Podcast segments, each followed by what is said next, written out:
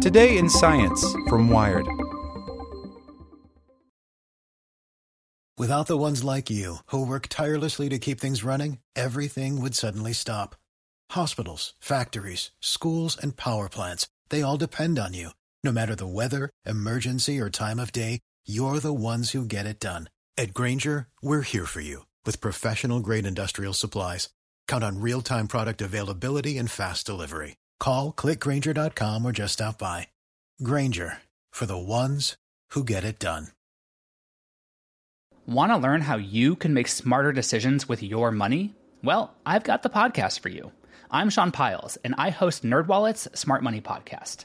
Our show features our team of nerds, personal finance experts in credit cards, banking, investing, and more.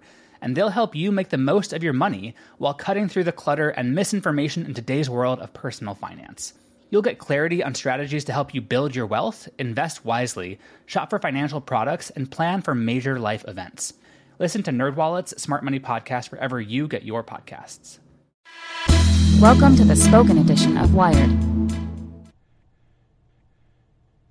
Try out this physics problem with a baseball and a neighbor by Rhett Allain.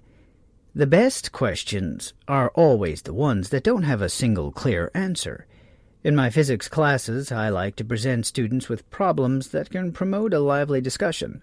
And to do that, they have to have multiple answers that could possibly make sense.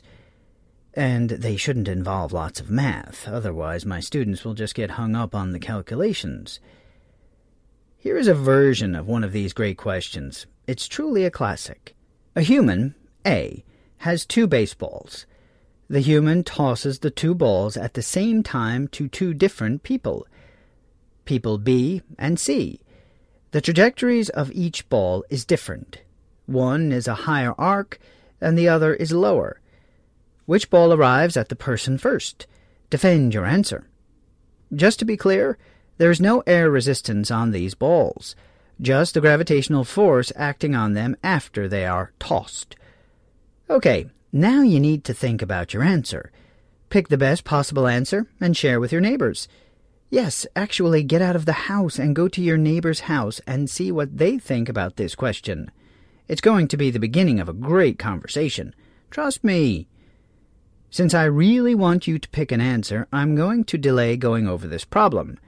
Instead, let me point out why this is such a great question for an introductory physics class. Fact, it's a simple question to understand. You can present this situation to someone and they understand what's going on. It's not some super complicated thing. Really, you could just show the picture and then say, which one gets there first? Fact. Everyone probably has an answer. Students might not be too certain of their answer, but they won't just say, I don't have a clue. They will all at least have a clue. Even better, the students will be able to give some justification for their answer. This means that they are going to be ready to discuss with other students. Hint, getting them to discuss with each other is half the battle. Fact. There are some aspects that students want to know. They are going to say, well, which one had a greater launch speed?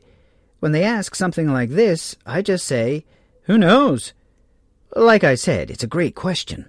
Now, because I am weak, I will go over the solution. The physics. Let me start with a demonstration you can do yourself.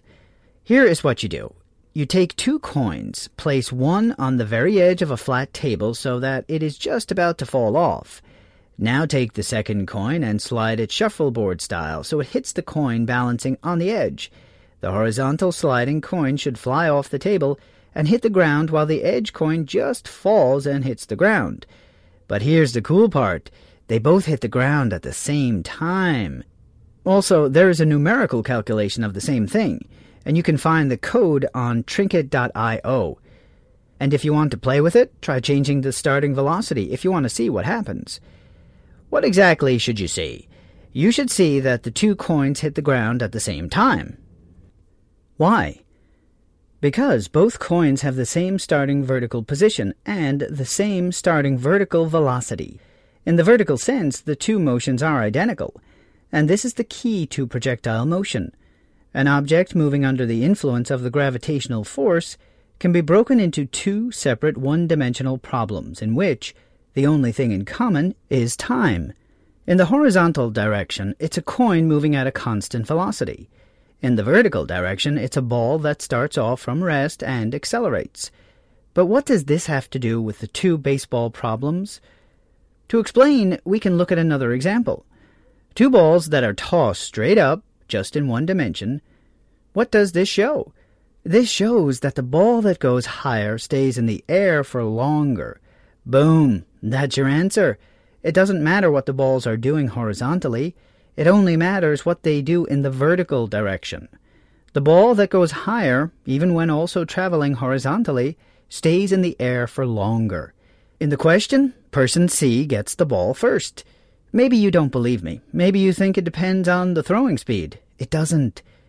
There is a numerical equation to show how this also works. The ball that goes lower gets to the person the fastest. Go ahead and change the starting speed and see what happens.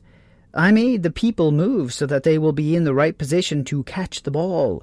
You can change the launch angle too. Go ahead, have some fun with this.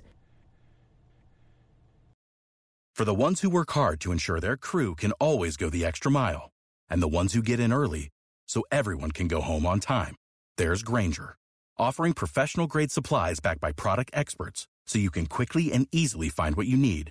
Plus, you can count on access to a committed team ready to go the extra mile for you.